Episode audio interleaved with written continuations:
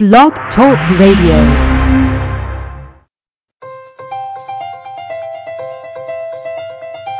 And now it's time for Healing from Within with your host, Tony Valen.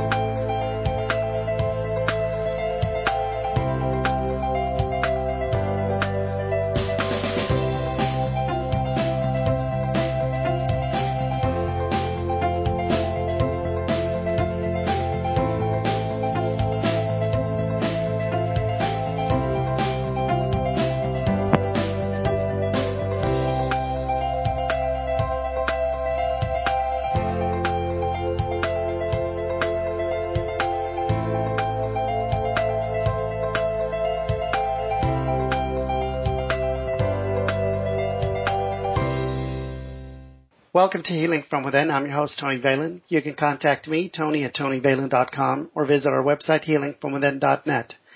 Follow the show on Twitter at TVHFW. The show is also available on iTunes and YouTube. Just search Healing from Within or look for the Tony Valen channel on YouTube. This is Suzanne Danielle George here on behalf of Healing from Within with Tony Valen on Blog Talk Radio.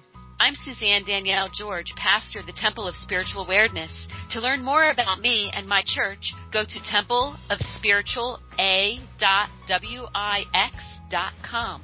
Like me on Facebook at the Temple of Spiritual Awareness and follow me on Twitter at a Temple Spiritual. We have opened a GoFundMe account to establish a permanent home for our community oriented ministry. This unique ministry is an outgrowth of more than 30 years of selfless effort to establish a foundation for spiritual development and personal awareness. Inspired and encouraged by Dr. Paul Daniel, my father and mentor, who founded the College of Metaphysical Studies, I have chosen to carry the torch and continue and evolve many of his teachings to further the great work he spent so many years creating. We are a small church but growing and now number 86 members in a short six months of our meeting. Please review our Facebook page and website at the Temple of Spiritual Awareness. Visit our GoFundMe account and help us to help others. You can find our GoFundMe account on our website, Facebook, and Twitter. As a part of our campaign in finding a new home for our followers, I have commissioned an art installment that will be permanently displayed in our new home. The art is of a tree. With your donations, a part of the tree will be formed with your name. For each $5 donation, a leaf. For a $10 donation, a stem. For $25, a branch. For 50 a part of the trunk. And for a $100 donation, a root. Those that make a donation of $100 will also receive a signed copy of my book, Evolution of Awareness Tools for Spiritual Evolution and Lessons for Personal Reflection. The sole purpose of our ministry is to build community that celebrates our journey on life's path, both the internal journey and the external journey through knowledge, encouragement, compassion, and community outreach. This ministry reaches not just those who actively attend meetings and services, it also touches those who connect to us online, where we share our lessons, experiences, and meditations. Now all we need is a permanent home, a place to continue to grow and serve and expand the work that we do. As a symbol of your donation, our tree will be a permanent reminder of your kindness and generosity. GoFundMe is a great way to support not just our church, but the process of spiritual and personal growth in our community. Again, to learn more about our efforts, you can go to templeofspirituala.wix.com. Like me on Facebook at the Temple of Spiritual Awareness and follow me on Twitter at Temple Spiritual. I am Suzanne Danielle George, the pastor of the Temple of Spiritual Awareness, reminding you to support and be the change you wish to see in the world. Again, this is Suzanne Danielle George, pastor of the Temple of Spiritual Awareness, here on behalf of Healing from Within with Tony Valen on Blog Talk Radio, airing Monday through Friday, 6 p.m. Eastern, 5 p.m. Central. Joining us on today's show is Patti Conklin. Patti is a world-class energy healer, facilitator, and author. You can learn more about Patti by going to patticonklin.com, like Patti Conklin Inc. on Facebook, and follow Patti Conklin Inc. on Twitter. Patti, welcome to the show. Thank you so much, Tony, for having me on. Well, we're very excited to have you. So let's get started and uh, let's start off with my first question. What are your gifts and how did your journey begin? Oh, wow. Um, I was born with my gifts and I became oh, slightly aware at age three that um, um, I was looking inside the body, but it really wasn't that incredible because I thought everybody looked inside the body. Um, but it was uh, age three when I began to to really see inside of the body, and kind of uh, just continued to uh, have it grow as life went on. Um, especially being a teenager and watching people speak and watching their words form in the hemisphere of their brain and then go down into their body. It was just kind of a fascinating journey, but it's been um, it's been all my life. Wonderful. So let's talk about your book, God Within, The Day God's Train Stopped. My first question is, how did the universe begin? How did the universe begin? I believe that the universe began in frequency and um, like radio waves that eventually evolved into consciousness. Um, that it wasn't any, there were no constrictions on the universe. I think it's limitless. Um, and, and it just expands in its radio waves, its particles and that those particles eventually evolved into a consciousness that we call creator, source, God, goddess, whatever, whatever it is. Um, but I believe the basis of it is all in in frequency. Mm, very interesting. Um, so you work with note, vibration, color, and the divine spark. Uh, what is the power of words? And the power of words is so so critical. If you if you think about it, your thoughts are shaped by the words that you give it. And and let me give you a quick example. If you're watching a sunrise and you have no ability to think or to speak or to hear, all you have is sight. All you can do is look at it. It's simply a sunrise. There's nothing more to it. It's your thoughts and it's your words that begin to define what it is that you're looking at. It's a breathtaking sunrise. It's an incredible sunrise. Uh, why did I ever get out of bed this morning? It was worthless. you know, right. it's what whatever words you give to any event from every second of the day, there's an emotional attachment to that word and they store within the cellular structure of your body. And that's what actually creates your behavior on a day to day basis. Mm. Got it. So the power of words is basically uh, you you I guess you empower what you're seeing with your words. Is that correct? You're you're you're giving emotion to the word, mm. and so because you're giving, you know, you're making the choices to what uh, the emotion you're assigning to that word. is your responsibility. Um, and so, you know, we can we can say you know, let's say somebody's been having a bad back and they get up in the morning and their partner says, gee, how's your back feel this morning? You've got the choice to say, wow, it feels horrible. You know, it's in such pain and it's cramping and, you know, go on and on. Or you can say, thank you for asking. You know what? In 10 minutes, it's going to feel terrific. And, and you're still validating the fact that your back hurts. You're making a choice as to how you're going to present it verbally to someone else. And that's critical because every word with that assigned emotion is storing inside of your body. Got it. So, uh, okay, okay, I, I, understand what you're saying. So, um, what uh, word power? Elaborate on this. What what exactly? I mean, so, I mean, I, I understand what you're saying, but give me a little more detail. Does that make sense? What I'm asking you? I think so. I think so. I, I I think when I say word power, it's understanding that your perceptions of your life are based upon how you decide to word it and and how you view your life and how you present your life is going to be in complete um, uh, synchronicity with the words that you're giving it. So word power um, is incredibly important when you recognize that every word that you're speaking is storing within your body. And disease and and uh, illness and and frequency and so forth get out of sync.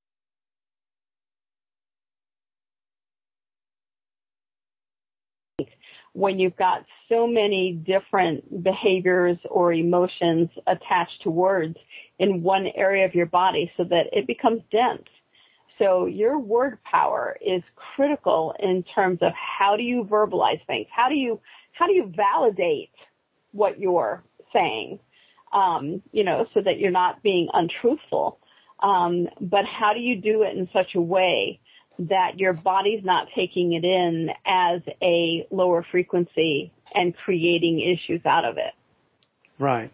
So I guess that's a, well, that makes me think. So you think that, uh, people that are negative, that's the reason why they're sick all the time or feeling, not feeling right? They're not feeling right. It's, it's absolutely, and even people who are relatively positive, um, all they need is a couple of major events in their life of the same pattern um, to create a disease. But yes, people who are negative, who are obsessing about their life or the what ifs, if they're going into fear, all of that, every single word is is is stored. And if you look at it from the point of view of your body's recording every single word you say, but your cell has every individual cell works independently and it works as a community. But independently as a cell, it has a circulation system, it has a muscular system, and it has a a um, um, oh, sure can't think of the other word. Um, I can't. I'm drawing a total blank. But it doesn't. It doesn't have discernment capabilities. Mm. So if you go to the gym every day and you work out, and then you stand in front of the mirror and go, "Oh my gosh, you know, I still look horrible." That's what your body recorded, not the fact that you worked out all week. And so your body goes, oh, I look horrible. Okay, I can do that for you. It doesn't know that you don't want that. It only records the words that you say. So again, it doesn't have your cellular structure doesn't have discernment capability. Respiration system is what the, the cell has. Um, and so and so when you're saying something negative, your body doesn't have that opportunity to sit and go, oh, she really didn't mean to say that so I'm going to ignore it. It's stored, and your body is going to make literal truth out of what you're saying. Um, and so the power of your word is is critical to what kind of a life are you really living. Wow, absolutely. And you also talk about using vibration. Um, how can we use vibration to rid ourselves of blockages? Yeah, for for me, and it's my private opinion, um, just based on my history is that there's two active frequencies in the universe, and that's color and tone. Both of them are active. Um, crystals, Reiki, healing touch, um, essential oils, all of those are passive frequencies that assist the auric field. But when we want to get into the subtle energy field, which is actually your immune system where the words are stored, the words and the emotions are stored, you need an active frequency to get in there and kind of shake the cells and and release them of the emotion.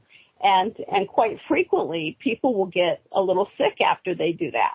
Um, you know, maybe they'll get nauseous or they'll start running a low grade fever. And my girlfriends used to tease, you know, you're the only practitioner I know that when people come to you, they usually leave feeling worse than when they came in. And it's like, well, yeah, because they're detoxing um, the words that were stored in their in their cellular structure. Yeah. And you know, within a day or two, they're going to be feeling a lot better. Um, so you've got to have an active frequency, and that's color or tone. That's it. Color and tone. Got it. So let me ask you a question that just popped in my head. So do you think people could benefit from a massage? Does that does that make any sense? they they don't. What happens during a massage is really interesting because the the massage therapists, when they're massaging, obviously are putting uh, energy into the body, putting mm-hmm. frequency into the body.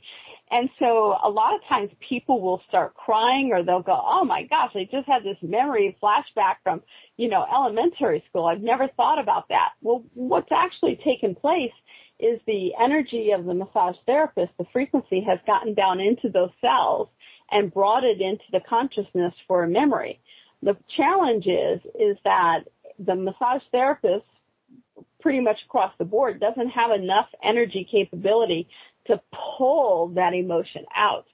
But if they had music playing in the background very softly and they said to their client, listen to this music, listen to this music, what tone do you need in order to remove that emotion? Mm. And, and had them start just listening and having the music flow through their body while the massage continued, then you'd have progress. Then you'd have a situation where they're using active frequency, as in music, um, to go ahead and remove that that memory, uh, the emotions of that memory. Mm, very interesting. Um, you had a dream, and a light appeared within yourself and enveloped the whole room, and that made you feel safe. At the age of seven, uh, you had your first visitation with spirit you refer to as Father. Tell us about mm-hmm. that. It was it was phenomenal. Um, I was upstairs in my bedroom, and um, all of a sudden, this mist just started floating through the wall and I heard a voice say three things. Now I heard a masculine voice and people go, well, I believe that God is goddess or father is mother. And it's like it doesn't have anything to do with a sex. It has to do with uh, what you trust in that given moment, the tonal quality of the voice. Mm-hmm. And so I, I trusted a male figure more at the age of seven. And so what I heard were three things that 40, um, 38 to 42 would be my greatest growth years. That 42 to 62 would be my greatest contribution, and I could come home then if I so chose. But that the purpose of my walk was to teach people to become insubstantial without transitioning. And even though I was very precocious as a seven year old, I never knew what that meant.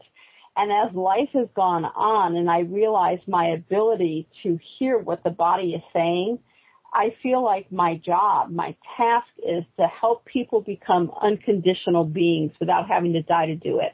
How do you truly come out of judgment with the externalisms of life and yourself without having to die, without having to transfer into a spirit form? Um, and you know that's that's what I think it means.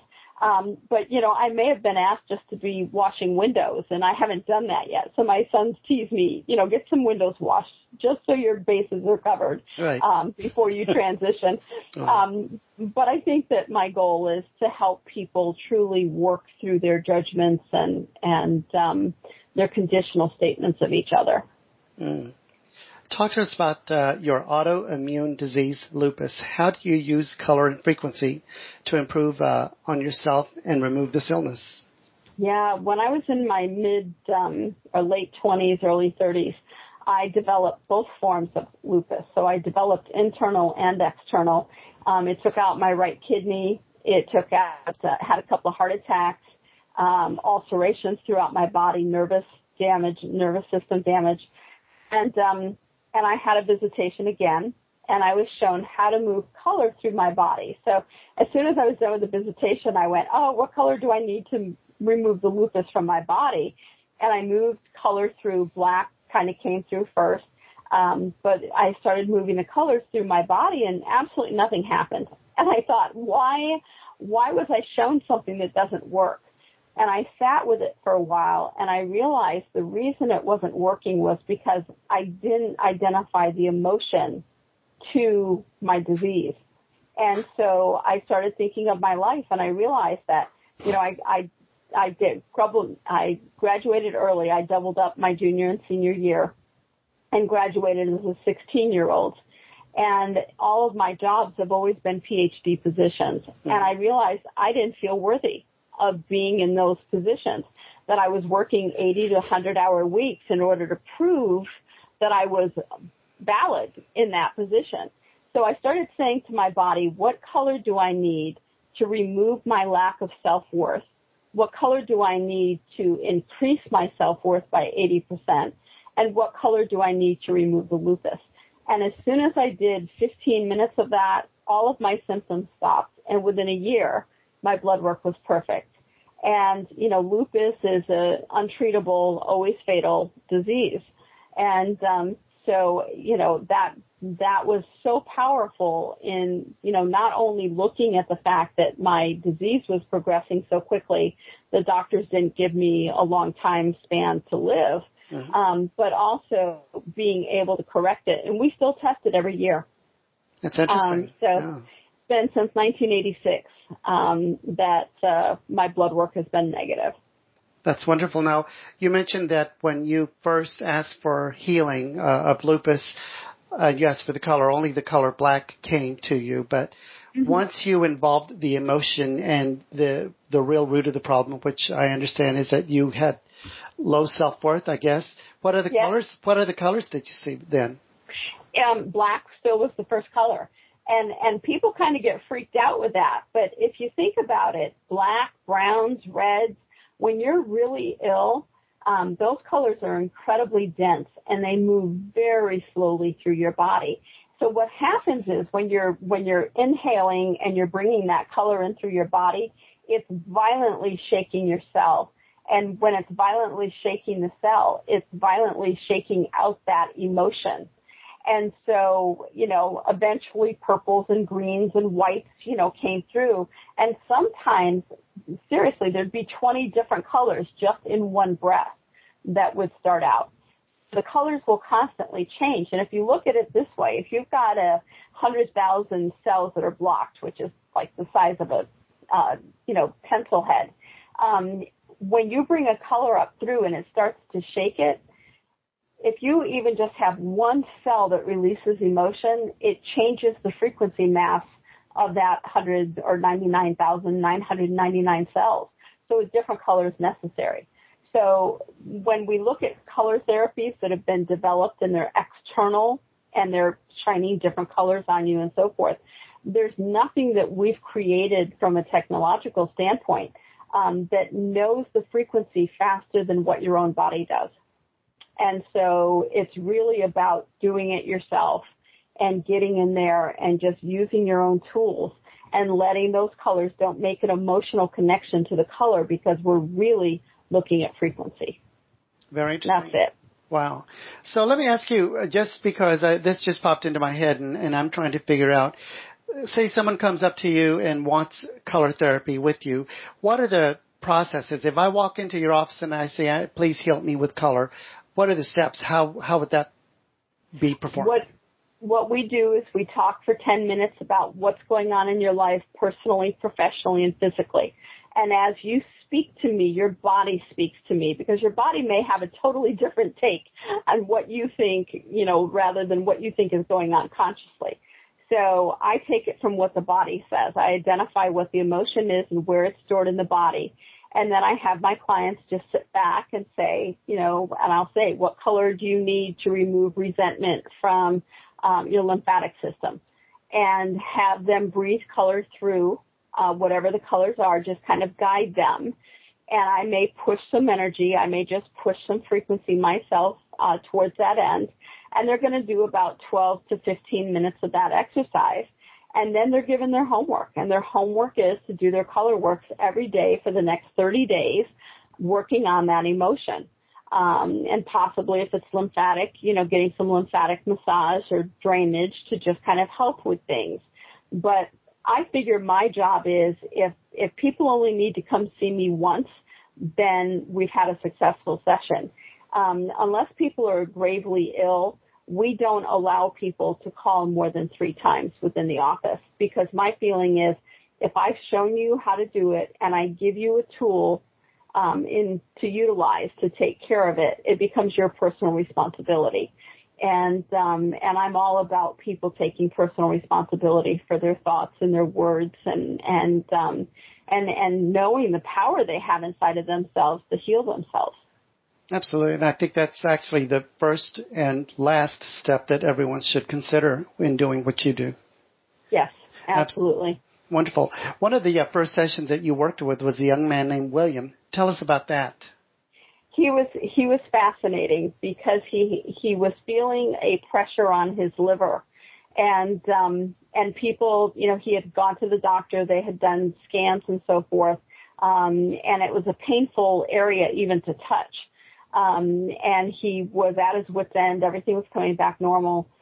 And so he contacted me and he was very skeptical. Alternative, you know, or frequency vibrational medicine was not his, not his thing. Mm-hmm. Um, and we started talking and I said, well, tell me about your life. And he started talking about his life and he got to age 16 And he's like, I was captain of the football uh, team. I had a great girlfriend, had a car, wonderful parents. Um, it was a great year. But his body, literally across his liver, said no. Ask him again in written words. And so I asked him again, now tell me again about 16. And he told me again about 16. And what his liver started doing was all these particles started forming so that I was basically watching, and I see everything in grayscale. So I was watching this grayscale grainy movie and, and I realized what had been taking place. And I said, so what's, what's been happening within the family lately? And he's like, oh, we had a family get together, saw my sister, you know, had a good time. And I said, what did your sister tell you that upset you? And, and he was quiet. and He said, you know, she told me she just had an abortion and I was really upset with her for not, you know, talking to me about it and at least letting me help her through that. And I said, so when you were 16 and your girlfriend had the abortion, do you think there's a correlation between those two? And he's like, wait a minute. Nobody knows that she had an abortion when we were 16. And I'm like, no, your body knows. And what happened was you were so angry, you were so upset that you stored that in your liver and you suppressed it.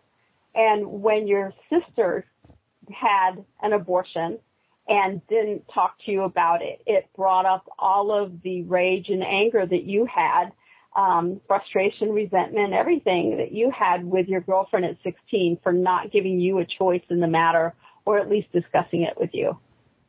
And he's like, oh, you know, nobody knows that. And I'm like, your liver knows it. And so again, we moved color through.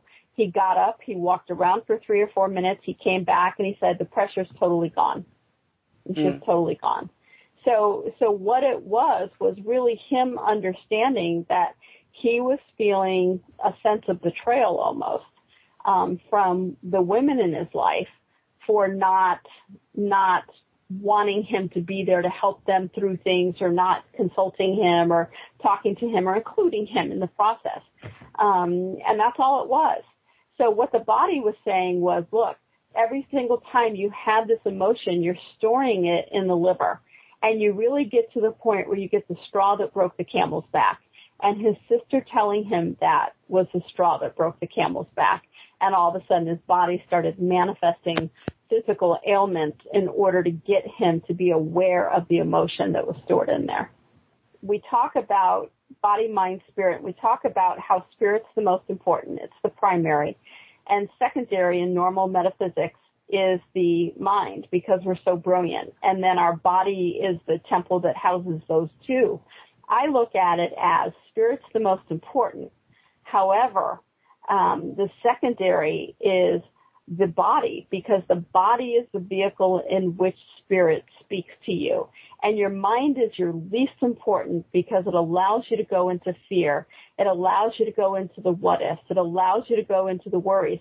And so many people stop their life's forward motion and the adventure of life because of fear and worry and what ifs. So when we're looking at, you know, and almost everybody's experienced this, you get into an argument with someone and it's heated. And, you know, maybe as soon as the argument's over, you're walking away and your stomach's upset, it's churning, or maybe your legs hurt, you feel weak in the knees. That's not just a physiological response. It was spirit saying to you, hey, you just stored an emotion in the body that is conditional and I need you to be aware of it and I need you to let go of it. And, and so for me, the body is the vehicle in which spirit speaks. And so if you look at it, whether you've just got a head cold, whether you've got a hangnail, whether you've got something more serious going on, it is, it is spirit saying to you, hey, there's a behavior that you're doing, that you're conditionalizing, that I need you to be aware of and move out. You also worked with Sylvia, who came to you as a uh, with multiple sclerosis. How did you help her? Sylvia was interesting because again, our body makes literal truth out of what we think and say. And Sylvia had been writing a um, script, um, a book of her life growing up in in uh, the Catholic schools and um, she started getting numbness in her hands and feet. And she went to the doctor, and a doctor is going to tell you all the things that he or she thinks it could potentially be. And what we do as human beings, especially in the day of internet, we go home and we start Googling everything, and the thing that scares us the most is the thing we focus on the most. Well, remember, your body doesn't have discernment capabilities. So for her, you know, one of the things he said is, you know, we will need to look for MS. Um, and so she started getting freaked out about that. They did a, a brain uh, scan, and everything looked okay. And then about a month later, she was her symptoms were getting worse, so they did another brain scan, and they saw lesions. And what literally had been happening was her body started making truth out of what she was thinking and what she was feeling and her absolute fear of it. And so I, I pointed to her head and I said, there's a lesion here, here, here, here. And she's like, yeah. And I said, you don't have MS. What you have is severe rage that's stored at, at T7 uh, in your spinal column.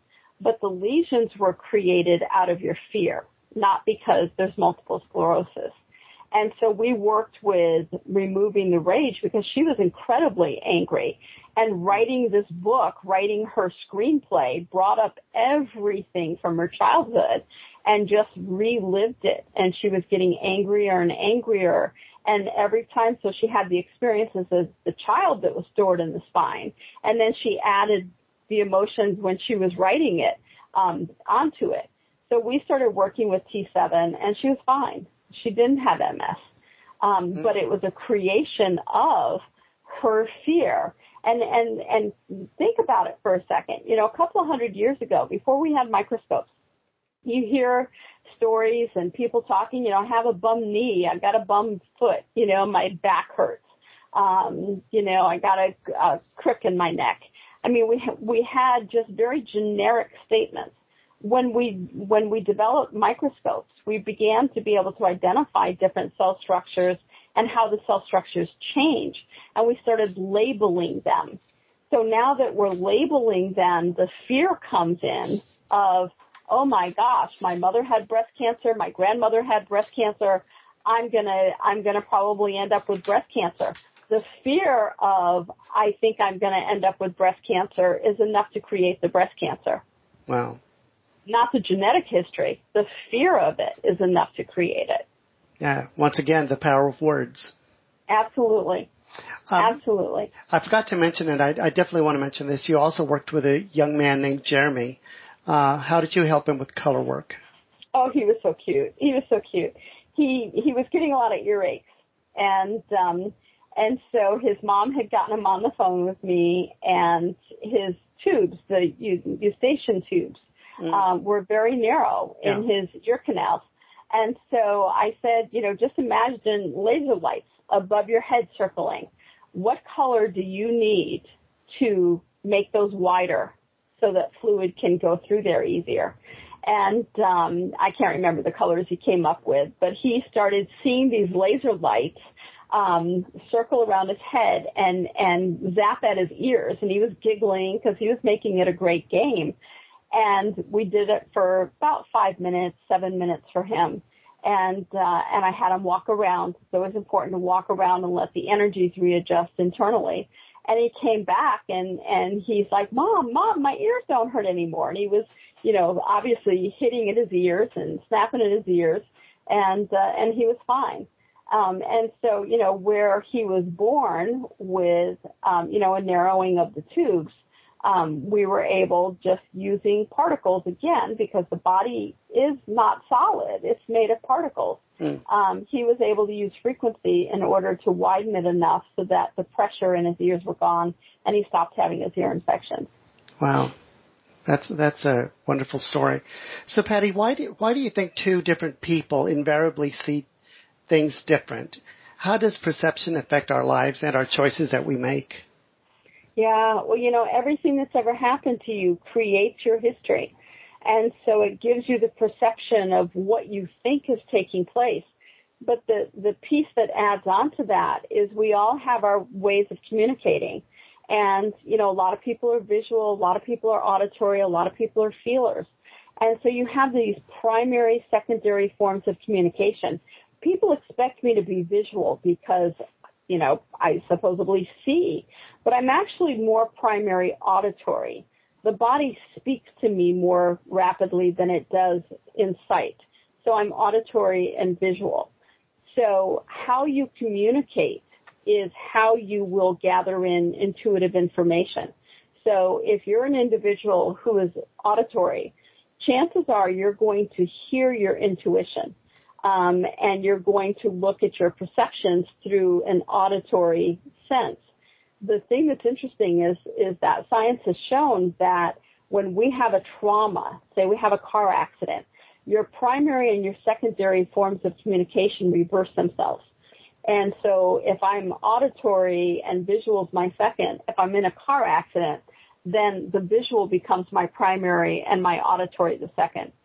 And so when we're looking at our lives, we have to look at, okay, I'm perceiving this through my life history, right? Mm-hmm. But I'm looking at this current situation through one of my five senses.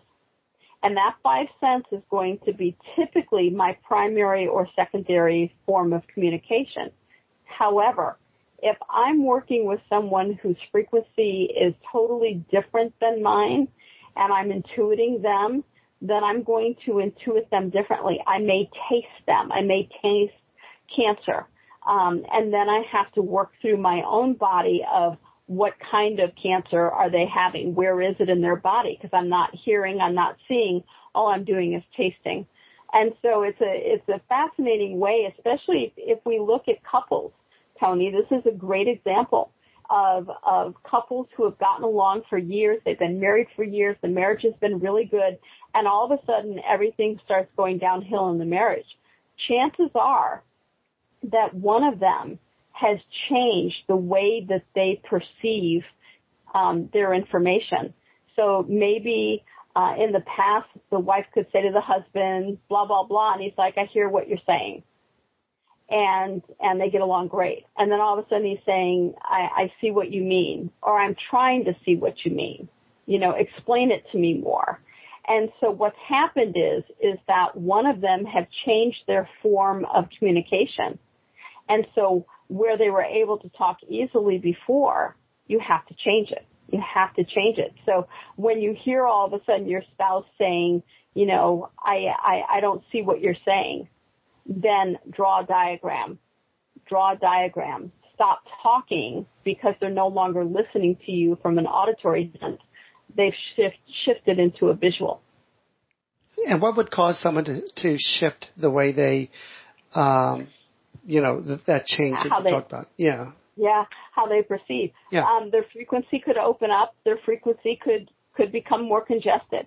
Um, but typically it's the frequency within the body that's shifting, that's giving them either increasing or decreasing, um, that all of a sudden is giving them a different way of communication. And you just listen closely to whoever it is you're speaking to.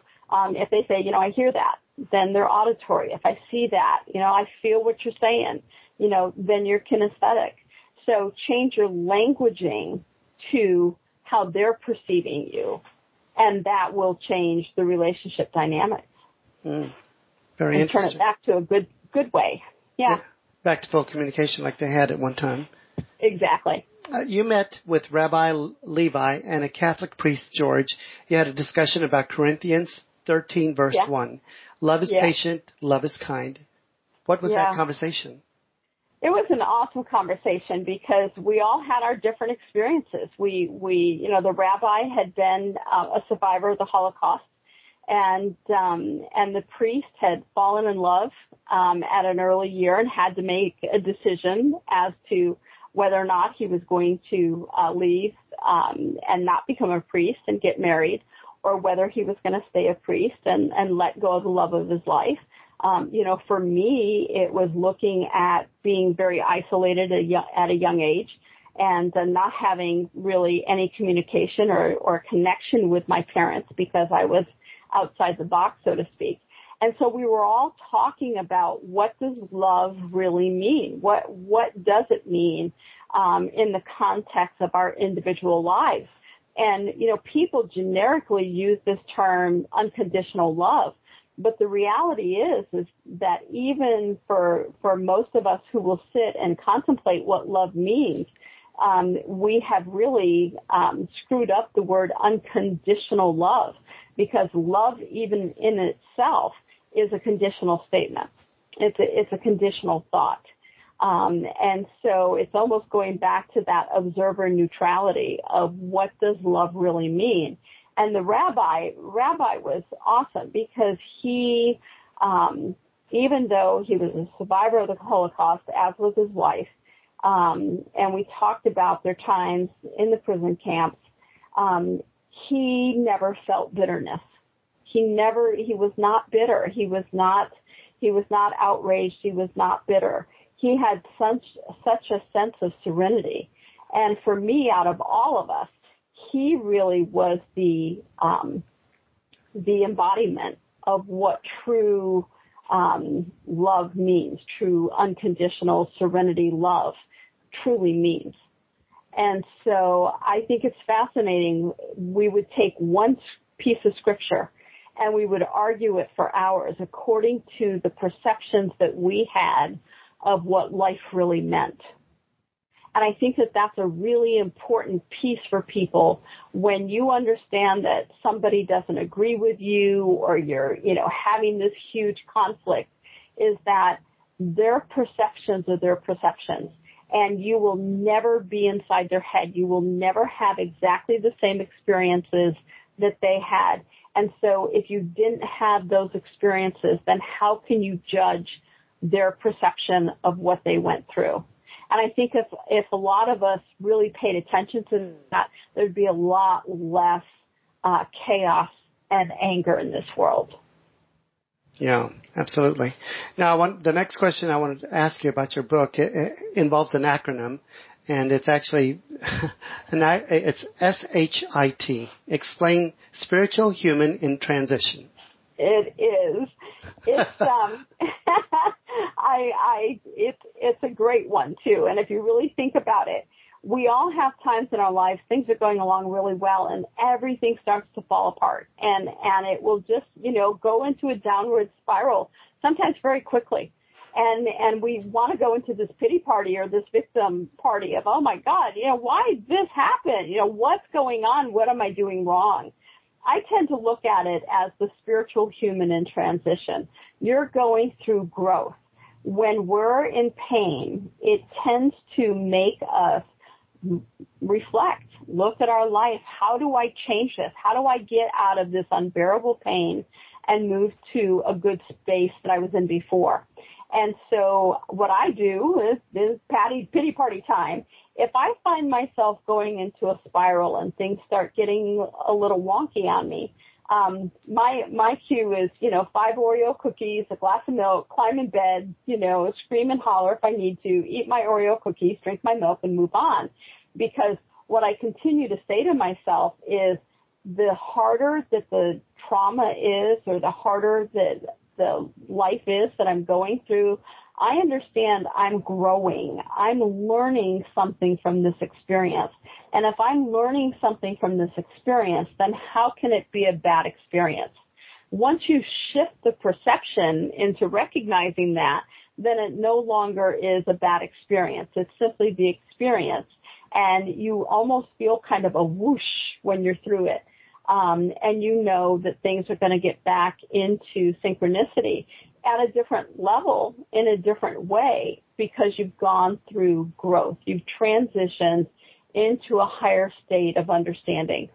And so I, I like people to understand that there's not a right or wrong. It simply is.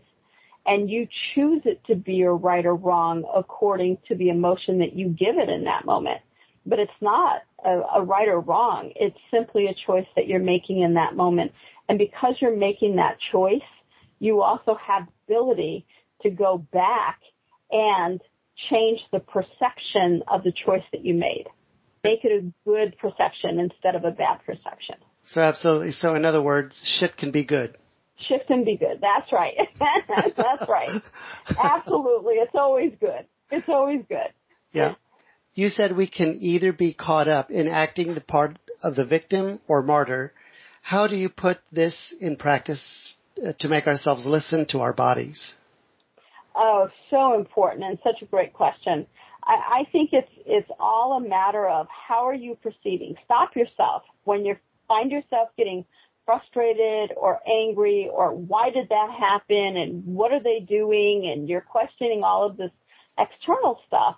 It's stopping yourself going, wait a minute, wait a minute. If I'm judging and I feel like something's happened and somebody's done me wrong, then then I'm playing the victim or martyr. If you remember that life itself is meaningless, when you were given life, you were not given meaning to life. And so every single event that happens, you choose that meaning to that event. You choose it. There's not a soul walking this earth that can make you feel anger. And there's not a soul walking this earth that can make you feel love. Those are emotions that you choose at the time of the event. And because you choose it, you can choose not to have it as a as a stagnation or as a negative in your life. And so stop playing the victim, stop playing the martyr, be aware consciously at the end of every day, look yourself in the mirror. Did I live my life today in my integrity and honesty? Do I realize that if people have been cranky around me, you know, the the person, the shopping clerk was all nasty and angry and somebody hit my car and so on and so forth. At the end of the day, the only thing that matters is did you stay in your integrity and honesty? Because what's happening externally is what's happening externally. Again, it's your perception, it's your emotion and words that decide whether or not it's a good experience or a bad experience. And I think the the greatest lesson for people on the spiritual evolution is remembering that everything is happening for a reason. But you may not be honored with the with the understanding of why that happened and to be okay with it. To be okay that you may never know why things played out the way they did. And I think that's the true test of that spiritual being is being okay with not knowing, but knowing that there's a greater purpose uh, in in the big picture. Mm. Let's talk about personal responsibility and explain cellular cleansing. Oh, personal responsibility, one of my biggies. um, you know, everything that's happening to you is is yours, and and again, we're we're back into the same place of you have the option of looking at it as a good thing or a bad thing, um, or a neutral thing. I think that that the purpose of the evolution of spirit is to connect with your brain, um, to connect to your consciousness, so that you're in a state of conscious understanding at every moment. Um, and so it's important for you to take personal responsibility. If you get angry, it's not because someone made you angry. It's because there's anger stored inside of you. And you need to look at what was the trigger of that person's actions that made you angry and use tone or color to move it out of your body. It's not about what they did. It's about your reaction to it. Um, I developed cellular cleansing as an adjunct to color work because what I realized with color work, ColorWorks, ColorWorks is awesome, but if you're looking at a major illness or something major going on, ColorWorks, you need to take one emotion a month. So it can take you one or two years to really kind of work through an illness or disease. And I developed cellular cleansing going, okay, how can I take compilation of years without memories, without having to do talk therapy, how do I take the compilation of years and allow a metaphor, so to speak, of your cellular body to come forth in the way of a dirty room?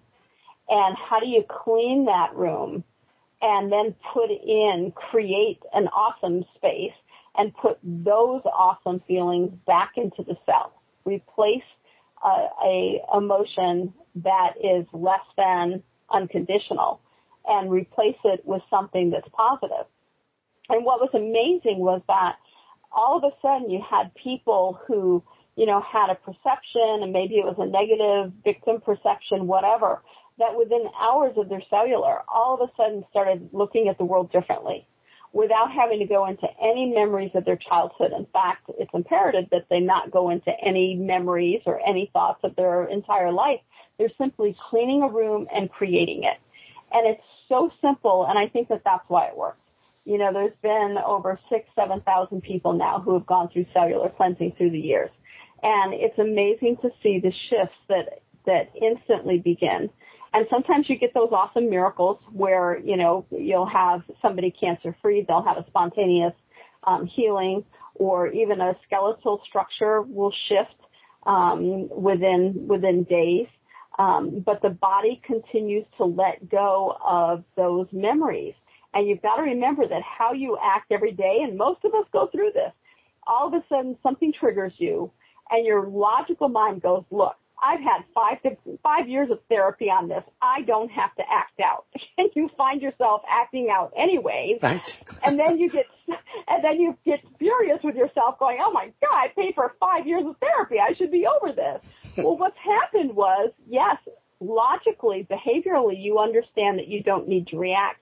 However, talk therapy, hypnosis, so on, all these wonderful modalities that are val- valuable modalities don't release the memory from the cell. They don't release the emotion from the cell. And that's why you're still acting out is because the energy's triggered and that, that hidden emotion in those cells comes up to your consciousness and you find yourself acting out even though you know you don't have to.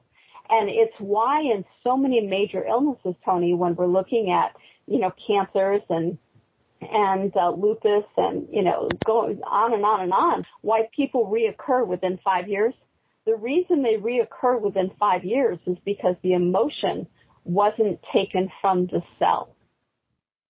And so the the core issue was not fixed. Well yeah that that's amazing. And well i think i guess people should learn more about what you do and, and the healing that you provide because that would definitely get rid of a lot of illnesses for good. It would. Yeah. It would. It wouldn't have to worry about it. Yeah. Um, in your chapter Duality, Darkness and Light, you talk about reincarnation. Do we store emotional memories from our, into our subtle energy field from previous lives? We do. We store it within what I consider to be the tunnel um, within our within our structure. If if we look at the heart center that sits on top of the thymus glands, um, in the center of your chest. If if I look beyond that, I see the subtle energy field. The, the subtle energy field is what we came to this planet with as non non physical beings. We also in science call it our immune system. If you look beyond that, you see the soul, you see the spirit, the higher self. But if you look beyond that, you see the tunnel. And in that tunnel is stored all of your fears, your hatred, uh, reincarnation stuff that you're carrying over genetic stuff that you're carrying over is all in this deep dark tunnel. And if you look through the tunnel, if you if you've got the strength to go through that tunnel, you start to see the spark of the universe, the spark of the divine that's there. And so what you end up doing is facing those fears within your tunnel. If you find yourself acting in a very negative manner, out of character, you're fearful, understand you're in your tunnel. And you can make it so that you're going through to the divine spark. One of the things that I never understood, because remember, I've never trained with anyone. This, my work has been my work just by observation only and the development of it. Um, but I never understood when I started doing conferences and people would talk about bringing in universal energy from their crown chakra uh, into their body. And I just remember looking at them when they first started talking about it, going, why on earth would you do that? You have the most powerful, you know, complete, pure peace sitting inside of you. Why would you not use that instead of a universal energy? Why aren't you using the peace that's unique to you? And I think it's because most people don't want to face going through the tunnel. And I'd love to say, you know, you can put on, you know, jet boots and just scoot through the tunnel and get to the divine and that's all there is to it. No, it's yeah. a, it's a day to day process that all of us go through. But if we understand that that's where we store that stuff, duality has to exist the tunnel is just as critical as your soul. They're equal parts because you don't understand what light is without dark. You don't understand what sweet is without sour. You don't understand how good you can be until you understand how bad you can be. And so because we're human brain beings and we have a brain and we want to have linear thought and things need to make logic, then duality has to exist in order for us to have some frame of reference as to whether or not it's good or bad. And then you move beyond the point of understanding there is no good or bad and you can blend those two and truly go into the spark. This is Tony Valen, Healing from Within. You can contact me, Tony at TonyValen.com or visit our website, healingfromwithin.net. Follow the show on Twitter at TVHFW. The show is also available on iTunes and YouTube. Just search Healing from Within with Tony Valen or look for the Tony Valen channel on YouTube. This is Suzanne Danielle George here on behalf of Healing from Within with Tony Valen on Blog Talk Radio. I'm Suzanne Danielle George, pastor of the Temple of Spiritual Awareness. To learn more about me and my church, go to templeofspirituala.wix.com. Like me on Facebook at the Temple of Spiritual Awareness and follow me on Twitter at a Temple Spiritual.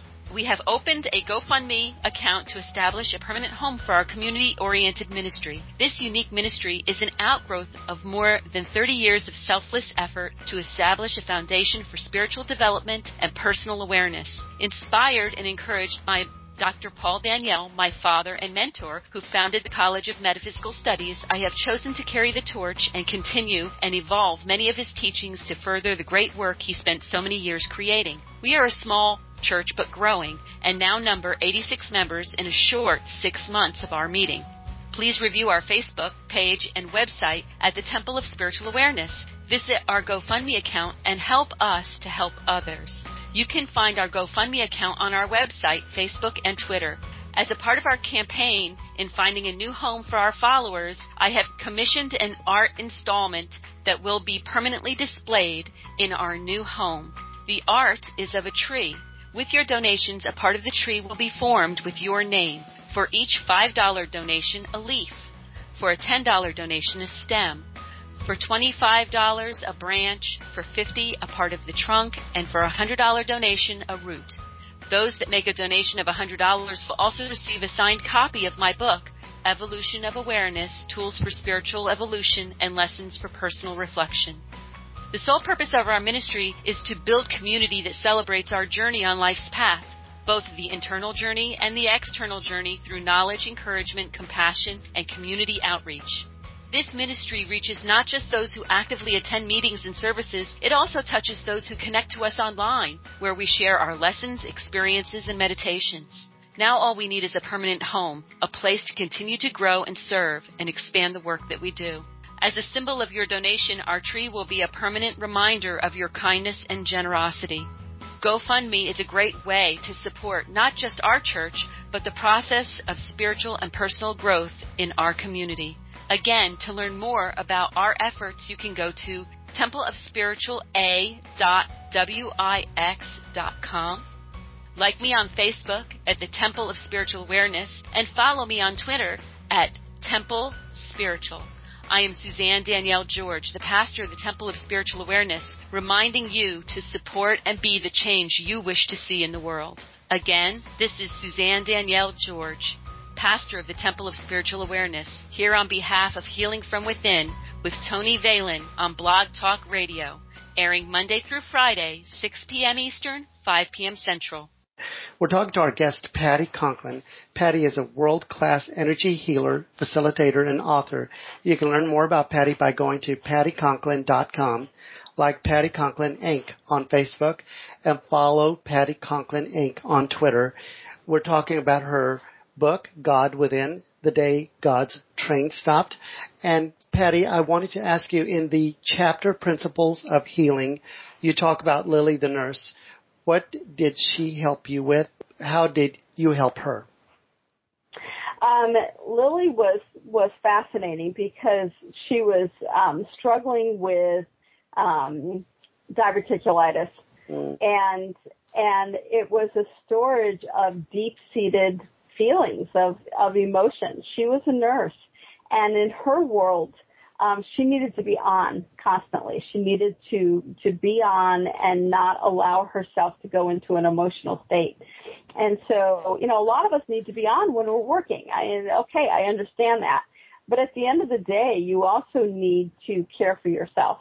And what Lily wasn't doing was making sure that her own needs were being met. She was putting everybody ahead of her and she was storing deep emotions uh, within her intestinal tract, creating ulcerations um, and creating diverticulitis. And so again, it was simply using color um, in a color exercise of color works um, to help her um, a be true to herself, validate how she was feeling about things, giving her a safe forum to start being able every day, whether it was journaling or whether it was just talking to herself, sitting in front of a mirror to validate how her day was going, um, and to stop stuffing them. Because a lot of times we'll see in diverticulitis is people who, or, or rheumatoid arthritis, um, who will store their emotions very deeply and not let them come to the surface. And we all need to validate how we're feeling. And again, change perception of what was really taking place not get so emotionally invested in someone else's past. Hmm. Talk to us about meeting John of God and his technique of being a healer. Yeah, I I went down. Um, my first visit to the Casa was in 2000, and uh, I went down because I had started my work in 1995. Um, I had received another visitation when I was director of Canine Companions for Independence and I was told to begin doing the work that I had been told to do at age seven. And I was 38, and and so I had been working for five years, and and I had some very wealthy people around me who wanted to set up a clinic, so to speak, and um, and then they take care of my financial needs, um, similar to the CASA, mm-hmm. um, where people go for free, so you're not charging. And and so I went down a to really see if he was real. Um, but B, to look at the model of how things were set up there and to be able to talk to him about what worked and what didn't work. And, um, and he was very gracious with his time and he always has been. Um, but what I realized was that I was placed in a female body in the Western world and that I needed to show people that I can pay the mortgage, I can raise my children as a single mom.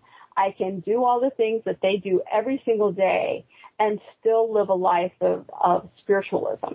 Um, while I still had everything else going on. You know, it's easy to run off to a, to a monastery and uh, be in prayer all day and so forth and accelerate your gifts. But, but the key for me was how do we accelerate our gifts in this everyday world that we, that we have in the Western society? And so I came back realizing that his gifts are phenomenal. He's probably the closest match to me, or I'm the closest match to him um, in terms of our work and ability to manipulate frequency, if you will. Um, but for me, it was following a different path and charging. And, and it's amazing how much hate mail I'll get sometimes about charging um, people for utilizing my gift. Mm-hmm. Um, and we always write back and say, hey, I tithe 60% of what I make. I have no problem charging what I know I'm worth. But that gives me the opportunity to gift to the people that I want to gift to and the charities that I want to gift to. And so it's all balancing out ethically in terms of what is right for you personally. Um, so Joao, you know, is incorporated. Um, the entities enter into his body and um, he's fascinating because he can be looking off, talking to you, and be doing surgery on someone and not even looking at what he's doing um, because the entities are doing doing it. I don't incorporate. Um, at the end of the day, he has no memory of what's taken place. At the end of the day, I have memory of everything. In fact, people can call 15 years later and I hear their voice, I hear the frequency, and I go, oh, so how's the husband and kids doing? Or how's your wife doing? Did she get that promotion? And they'll go, how do you remember? And it's like, because the frequency of your voice just triggered everything that we had done together. uh, prior. So, you know, but, but John of God is a fascinating man and the Casa is an incredible place to visit. Um, we share probably 750 to 1,000 people a year. Um, they may come see me and then continue on to the Casa, or they may go to the Casa and then come back and see me. Um, and it's really the vibration that's necessary in order to heal. Um, he has a very strong vibrational field.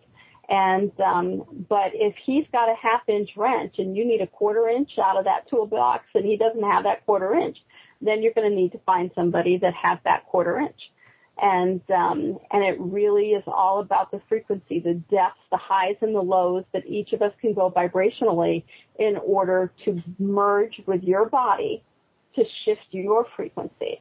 And that's what we're really doing as facilitators. Mm. The, uh, there's a comment in your book that I found very interesting. It says that people who have a gift also have a curse. Explain to, to us what that is. You know, we, we all have it. And, and the more that our gift increases, the, the more that the curse increases. And again, we're back to duality. Um, I can't, um, I can't shut my gift off so I'm very hesitant. Um, you know, if I'm if I'm teaching, if I'm lecturing in front of 5,000 people, um, I'm fine. I'm fine. I'm up on stage. I'm doing my thing. I don't even think about the lecture before I see the crowd. Once I see the crowd, I decide what I'm going to say.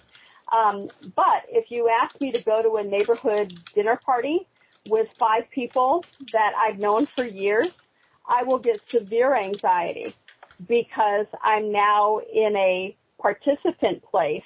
There's no shut off. So I'm hearing every single word they're saying. I get confused about what they're verbally saying versus what their body's saying. And it creates massive anxiety in me. And I end up after a half hour or so going, I need to go home. So I don't socialize a lot. Um, dating is really hard because um, you know, your partner, even though, you know, he may love you, love you very much, knows that there's no private moment in his life. And that doesn't mean that I'll ever talk about it or bring it up to them or whatever because I really believe in, in boundaries and just because I can see doesn't make it my business. But it kind of gets to them after a while that, that nothing in their life is, is theirs. Um, that I'm seeing it all and and that you know for me that's a curse. I I don't like that aspect of it, um, but there's yeah. not much to do about it. Right. Um, you also talk about East meets West. How do you embrace the duality of Eastern and Western medicine? Oh, you know, the body needs both. I mean, we, we have phenomenal technology. We have phenomenal technology.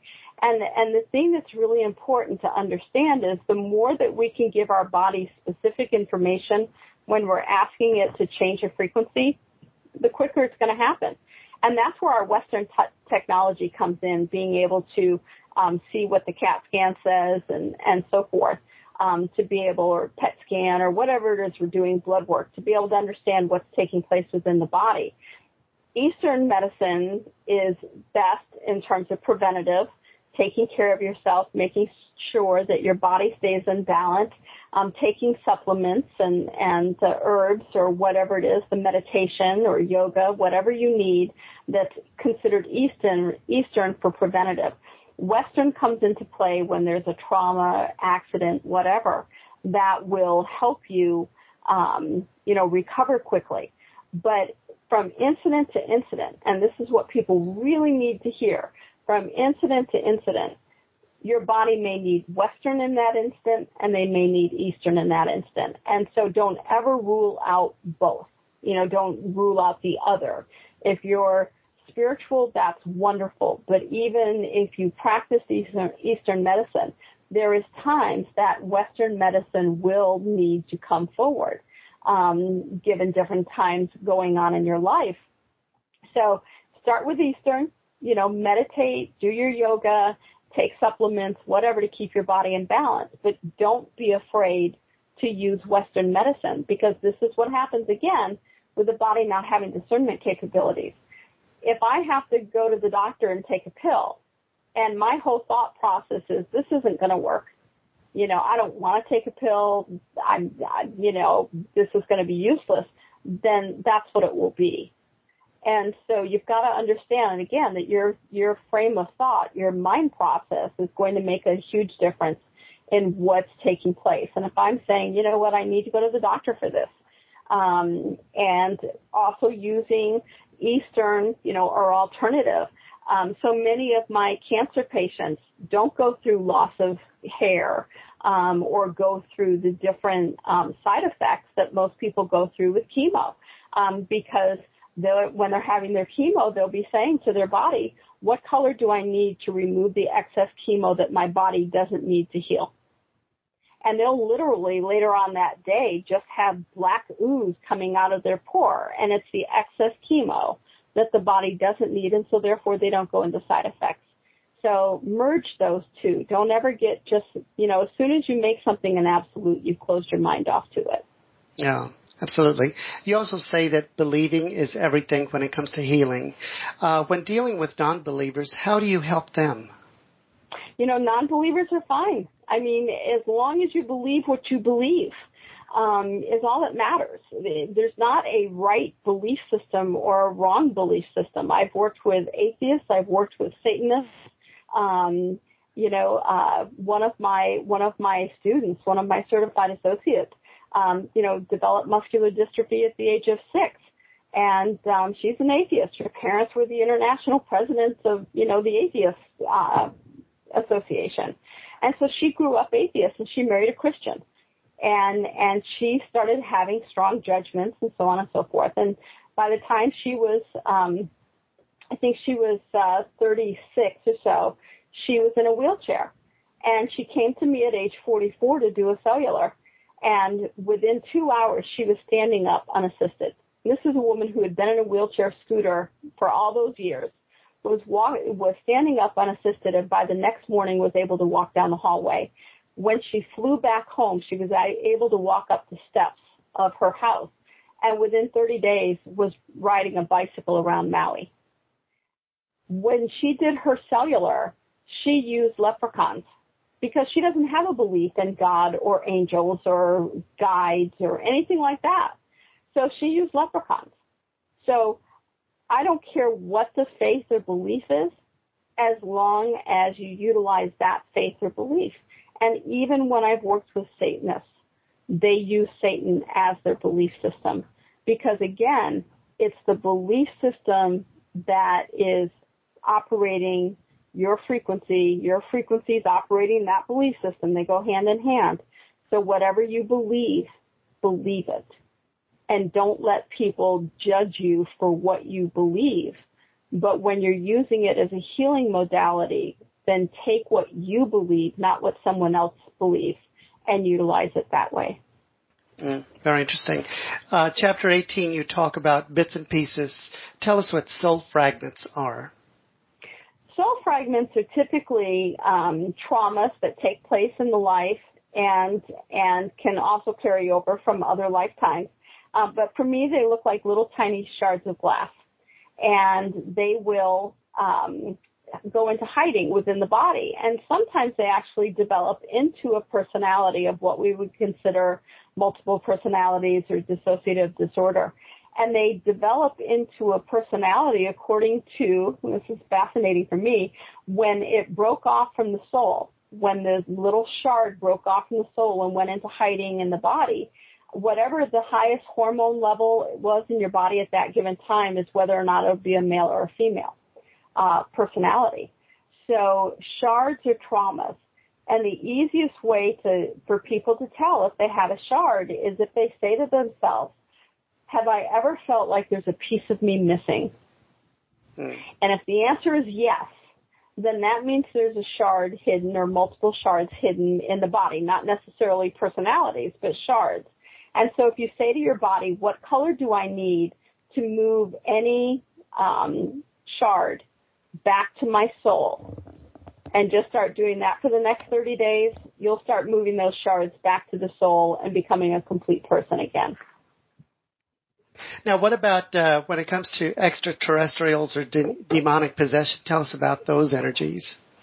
You know, they're they're they're totally different energies. Um, I haven't had a lot of experience with direct ET.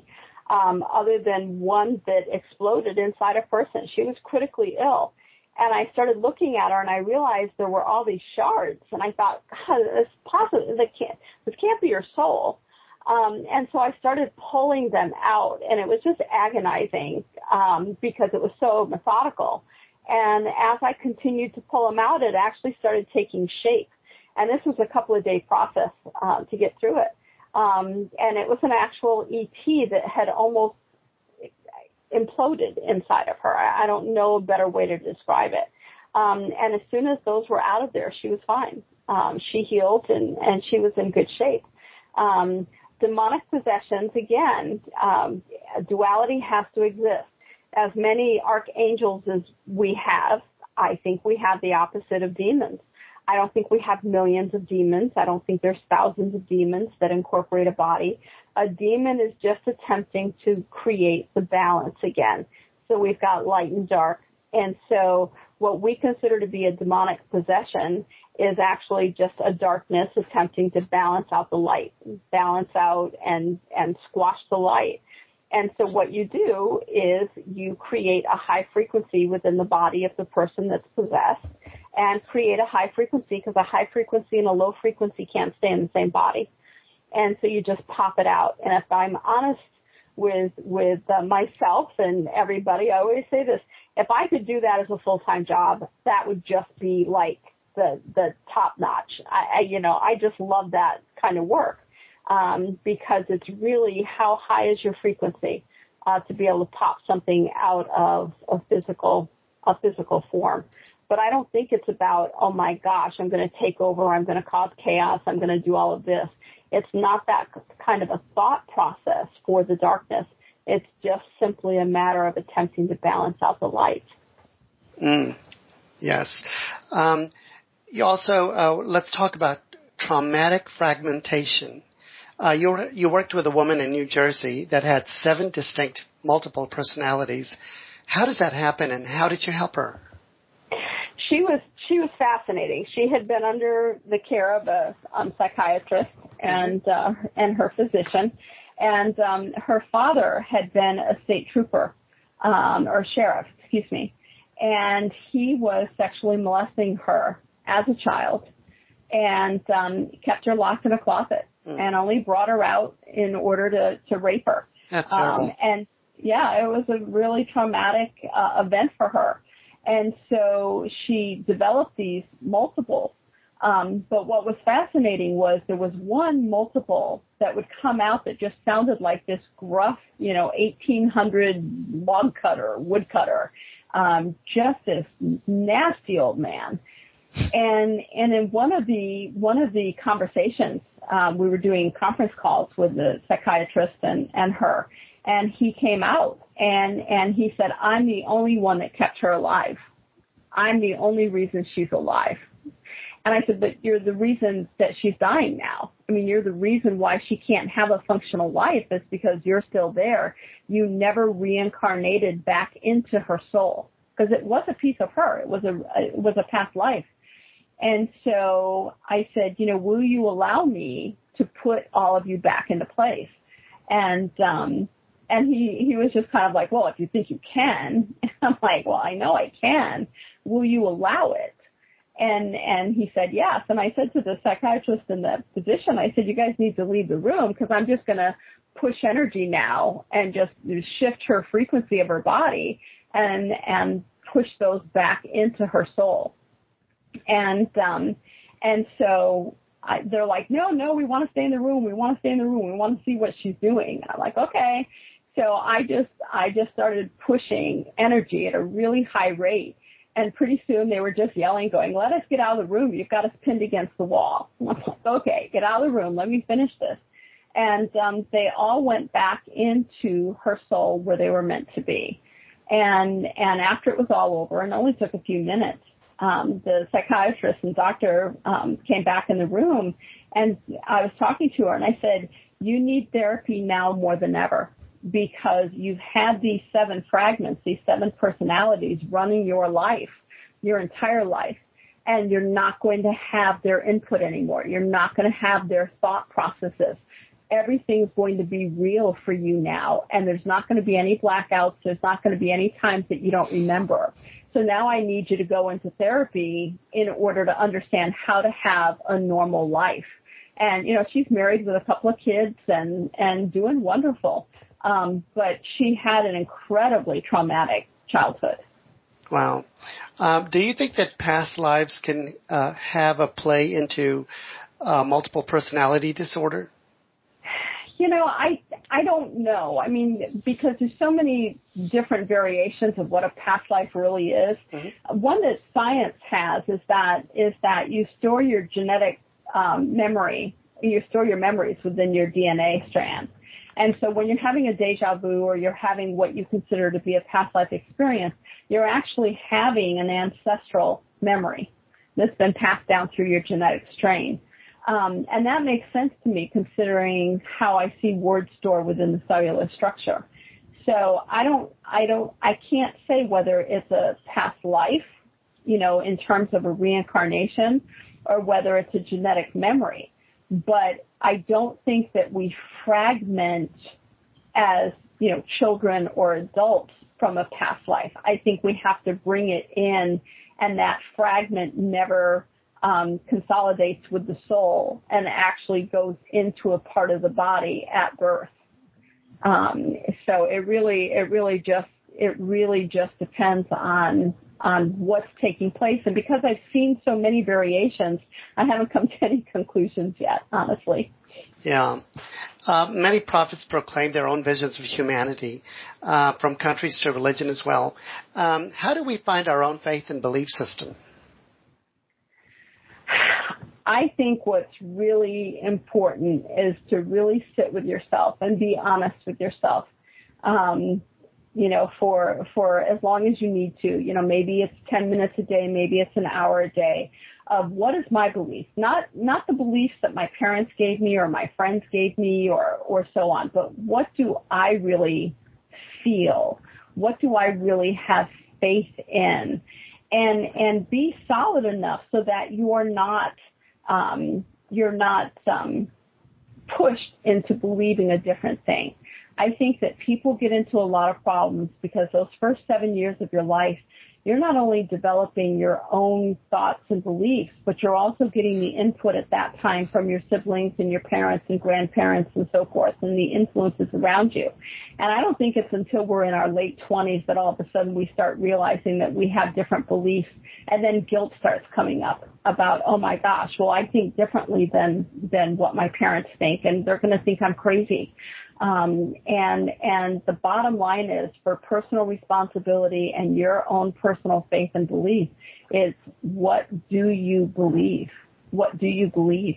You know, I'm I'm close to my older brother, and when I wrote the book, um, you know, he's he's in one of the chapters, um, and and I asked him if he wanted to read the book, and he's like, "Why on earth would I want to believe read the book? I don't even know what you do, and I don't even know if I care to know what you do." And I'm like, "Okay, fair enough."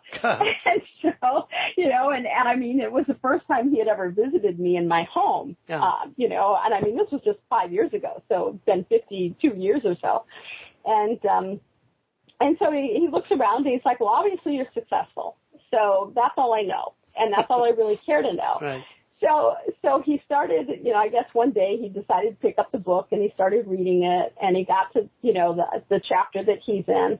And um and he just sent me an email and he just said you know this is just so over my head. I i don't understand any of it and i don't know if you're crazy or not crazy. I guess i guess it doesn't matter. Now, you know, for most people, they'd be going, "Oh my gosh, this is my favorite brother," and you know, and they'd want to justify themselves to him. And uh, and I just called him and I started laughing and I'm like, I love you anyways. And and you know, it wasn't about justifying myself. And and the thing, the key about faith and belief is, you know, I'll have so many doctors who will call because their patients demand that they consult with me. And so they'll call and they'll start, you know, you're a charlatan and this is ridiculous and nobody has this capability. And, you know, they'll rant for a good two or three minutes and I just let them rant and when they're done ranting, I just say, I thank you so much for your opinion. Now how can I help you? And, and virtually all these doctors became friends. and and the doctors become friends. And what they say is, the what made you believable is you didn't attempt to argue and you never justified your position. You just simply gave me the facts as you saw them, and that was it. And I think that that's what true faith and belief is. You don't have to uh, persuade anyone as to what you feel and believe. It's yours. You own it. And I think that that, that frequency emanates out of you and people can feel it. And that's what brings them to you and what helps them begin their own faith and belief. Absolutely, because you're you're operating from a place of love and not ego. And exactly. Or fear, for that for that matter. Absolutely. Um, in, yeah. in chapter 21, the day God's train stopped, which I guess is the chapter the book was named after. Uh, yes. Tell us about the dream you had of the three identical couples. Yeah, it was it was right before my 38th birthday, and um, and again, remember at seven, I was told 38 was when my greatest growth would begin. Oh. So I was on a train, and um, there were three identical couples on the train and and each of their children they each had one male child exactly the same age but the children looked different but the the couples were identical. And um all sorts of paranormal stuff started happening. Faces were coming out of the wall. It was an old train. And faces were coming out of the wall and out of books and and the people were just hysterical. And they're like we have to get this train stopped. We have to we have to get help, you know? And I'm like, no, it's okay. It's okay. Nothing major going on here. And all of a sudden I realized there was a white stallion running next to the train. And one of the men said, I'm going to go for help. This, this, this horse is here. The stallion is here in order for us to get help. So I'm going to jump out the window and I'm going to go get help. And everybody was encouraging him to go. And he jumped out the window onto the stallion's back. And even now, I mean, we're talking 20 years since that, that, um, uh, visitation or that, that essence dream happened. Um, I can hear this stallion just screaming because the instant he touched his back, the stallion started sinking into a bog.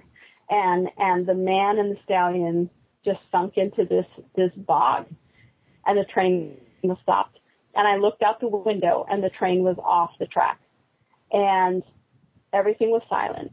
And I turned around and Jesus and Mother Mary were standing there.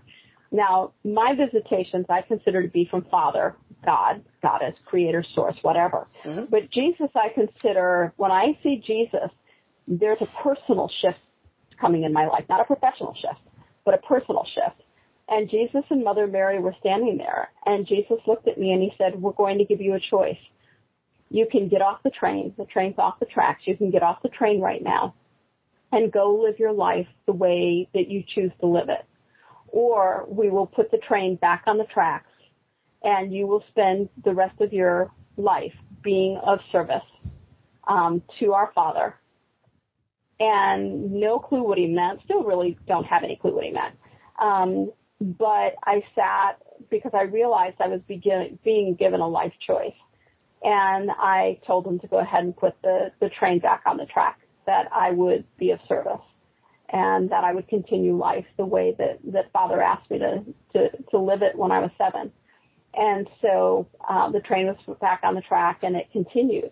And what was interesting was, you know, when I wrote the book 16 years ago, um, and when the publisher and I were discussing things, you know, they everybody wanted the title changed, and I'm like, no, and that's the title. It's it's you know, God within the day God's train stopped, because for me that was the day that I made the choice to be of service, in whatever way I could, and uh, a very pivotal moment for me.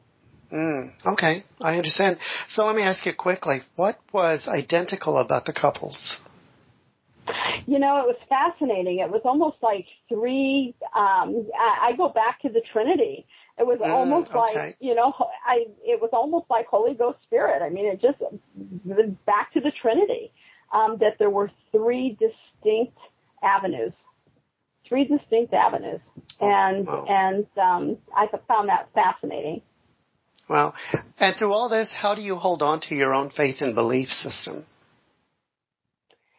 Oh, wow.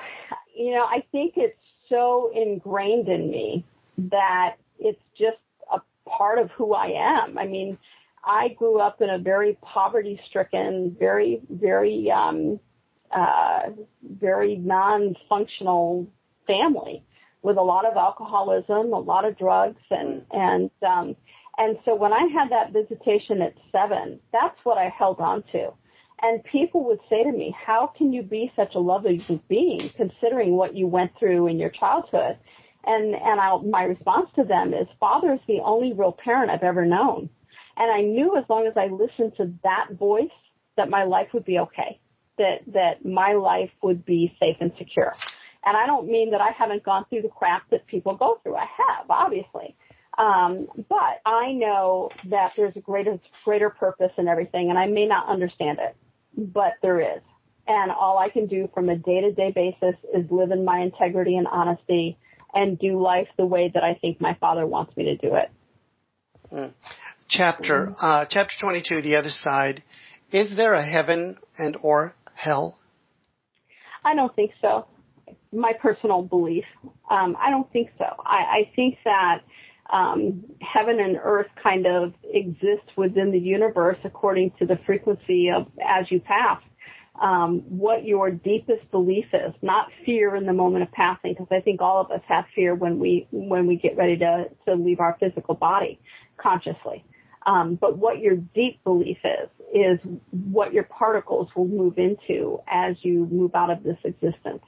Um, I think the other side is just a continuation of the variable of particles.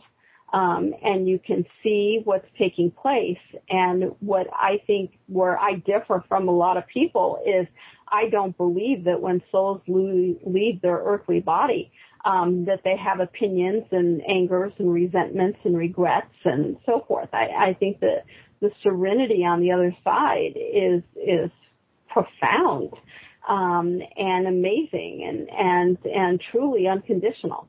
So I don't buy into the premise.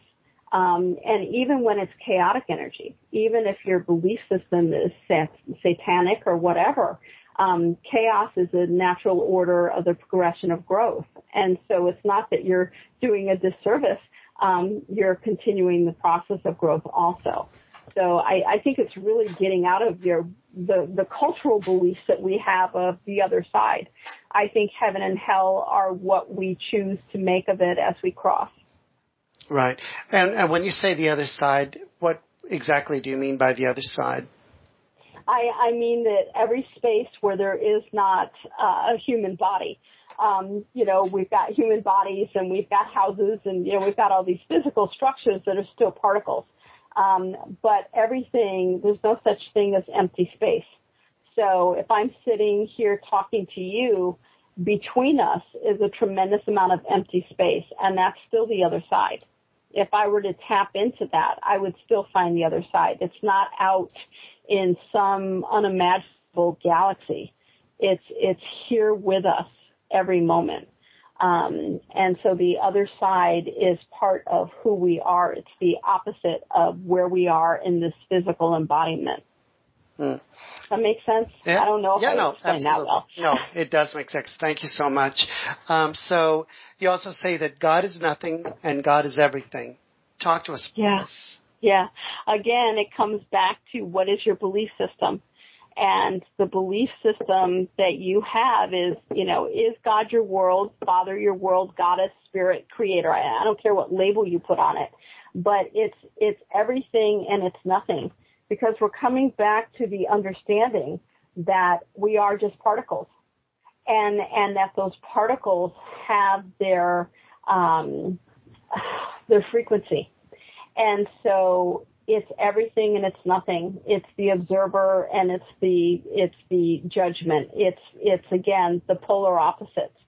So so God is everything.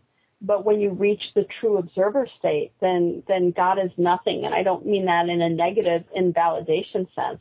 It's because you become part of it, and so therefore it's no longer separate from you. Mm. Um, in the in the book, you talk about the way you met with David and his wife Marie. How did you help David come to his decision of letting go? Yeah, it, it was really, um, uh, this is the one where she was getting um, a lot of uh, vaginal infections, and um, she was basically allergic to them, uh, allergic to his his sperm, and he really needed to understand that he was caught up in a very negative situation with her. Um, they were playing out patterns with each other that um, that were not congruent with each other, and neither one of them were being honest with each other. And so his his thoughts, his desires, his beliefs uh, were not in um, coherency with her, and they were both having physical issues because of it. And and so basically, when I'm doing something like that, it's really sitting down, going, where are you both? You know, is this really where your where your consciousness needs to go, where your spiritual aspect needs to go? Um, you know, or is it time to say we've come together to experience what we were meant to come together and experience, and it's time to move on without judgment, without anger, without any excuses? Is that where we are? And and that's and that's really where he came to was that's where he was, and and he was ready to move on um, because his soul had experienced what it needed to experience um, with her. And the job then became getting her in the same place of understanding that that's what was taking place. Because I don't think anything has to be judgmental and angry when two people decide to, to part. You really have to look at, did my soul learn what I was meant to learn? And if I have, then let's move on. Got it. Hmm. In, in the divine spark, how did we become dense flesh? Oh, I love this question. I uh, this is Pattyism here. Pattyism is this is that is is that because again, you know, I'm I'm I'm my own trained, so so it's kind of my observations. Um, but I think in the moment in time when when Creator, when Source became consciousness, that there was a time when um, there was there was a time when um, we broke off from source that source said i need to have more emotion. And um and when source made that decision we broke off and we became our own individual souls and i think that in that moment everything we were ever going to um experience throughout our existence was contracted in that moment. Um, and so when we when we came to this planet, we were still light beings. We were still beings that uh, were not shape. We were not form. And the one part of the Bible that makes sense, I'm not a Bible thumper, but the, the one part of the Bible that made really major sense to me was John chapter 1 verse 1. And it said, first there was the Word, and the Word was God, and the Word was within God. It doesn't say first there was God and then the Word. It says first there was the Word, and what's a word? Words of frequency, right? And if you go down to verse 13, it says, and the Word created form. And I think what happened was we came to this planet as etheric beings. We didn't have shape or form. And we began developing emotions. We began developing fear. And as we began developing fear, forgetting every available resource, when we began developing fear, our vibrations started slowing down. And as it started slowing down, those emotions, those words started creating us into dense flesh because it says, and the word created form. It doesn't say God created form, the word created form. Mm-hmm. And I think what's really being said is we created the density. And so over, you know, however many years we evolved, we reached a point where um, we became so dense we were no longer in sync with the universe. And we created, as beings, we created the what is called the auric field, our chakra system, as an add-on to our body in order to um, continue to be in harmony with the universe. And over the last 5,000 years or so, we've managed to muck it up. And so, so many modalities focus on the auric field, and it's like, well, wait a minute, you know, that was an add-on. I mean, yeah, you can work there if you want, But if you really want to get to the core, you have to work within the subtle energy field. You have to work to the energy field that we came to this planet with. And that will start to shift things for you from a physical plane. So in my world, what happened was when we started creating the emotions that were less than unconditional, we started becoming dense into who we are today. As your sight has changed, is it harder for you to see people in human form? It is. Um, it's it's. I describe it as when you're watching television and and the cable goes out and you get snow. Mm-hmm. That's my world, and and that's my world nonstop. So I recognize people more by their frequency uh, versus their their personal appearance. I really don't see the personal uh, appearance. It, it's very challenging to slow my frequency down um, so that I can see their their features. I really go by how I feel, and I do that in everything. It was amusing years ago because I had decided to have my house painted, and uh, you know my close friends know how I see and how I work, and we were out out in the boat and having margaritas, and and I said, um, so I'm having my house painted tomorrow, and there was dead silence, and everybody said, um, yeah, has anybody looked at the color other than you? And I'm yeah. like, no. And they're like, oh, take us back and show us the paint chip because, you know, for all we know, it's fluorescent purple or whatever. And I, I did good. It was a, it was a green. But when I, when I ran my finger down through there because I can't see specific colors, um, I can tell you something's a green, but I would never be able to tell you what shade of green it is. Um, and so, and so I just run my finger down through until something feels right and I take it from there. And I trust that that's that's right for me. And I do the same thing with people. Um, is what feels right to me, and not what is a physical presence. Got it. So, so how do you find this color inside ourselves? Is there one color or many, and does it change? It does. There's many, and it always changes. Your frequency is changing uh, moment to moment, and so colors will always change as your frequency changes and it will change every single time you do it.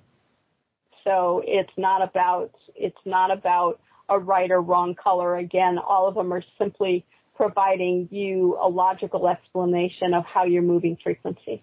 that's all it is. Mm, absolutely. Okay, Patti, in our last remaining minutes, tell our listeners where they can purchase your book. They can purchase my book on Amazon or Barnes and Noble's local bookstores. Uh, have it across the country. Um, they can also purchase it in London and Australia and so forth from Amazon and in their given countries. Um, and so it's God Within, the day God's train stopped. Um, and so they can purchase it there. Perfect. So what's next for Patti Conklin? Um, another book.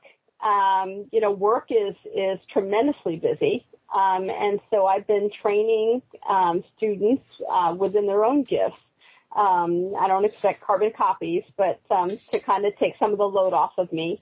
Um, I'm moving into my 58th year in a couple of weeks, and um, you know, starting to look at 62 as to whether or not I'll transition. Um, and so I'd like to get another book out there because I think my philosophy has some merit, and um, I just kind of work with that and enjoy my houseboat, my children, and my grandchildren. So eh, you know, it just continues on, same same Wonderful. Well, Patti, when you get done with that book, please come back and tell us about that book. Um, and definitely send us a book because I, I especially want to thank my production team, Larry, Brooke, and Kelly for helping me in reading the book and understanding every chapter of it. Thank you so much for being on the show. Thank you so much, Tony. Take care. Our thanks to Patti Conklin. Patti uh, is a world-class energy healer, facilitator, and author. You can learn more about Patti by going to patticonklin.com. Like Patti Conklin Inc. on Facebook and follow Patti Conklin Inc. on Twitter. You are listening to Healing from Within with Tony Valen here on Blog Talk Radio, airing Monday through Friday, 6 p.m. Eastern, 5 p.m. Central. Visit our website, healingfromwithin.net, or contact me directly, tony at tonyvalen.com. Please follow the show on Twitter at TVHFW. The show is also available on iTunes and YouTube. Just search Healing from Within with Tony Valen or look for the Tony Valen channel on YouTube. Thank you so much, and love and light from all of us here at Healing from Within.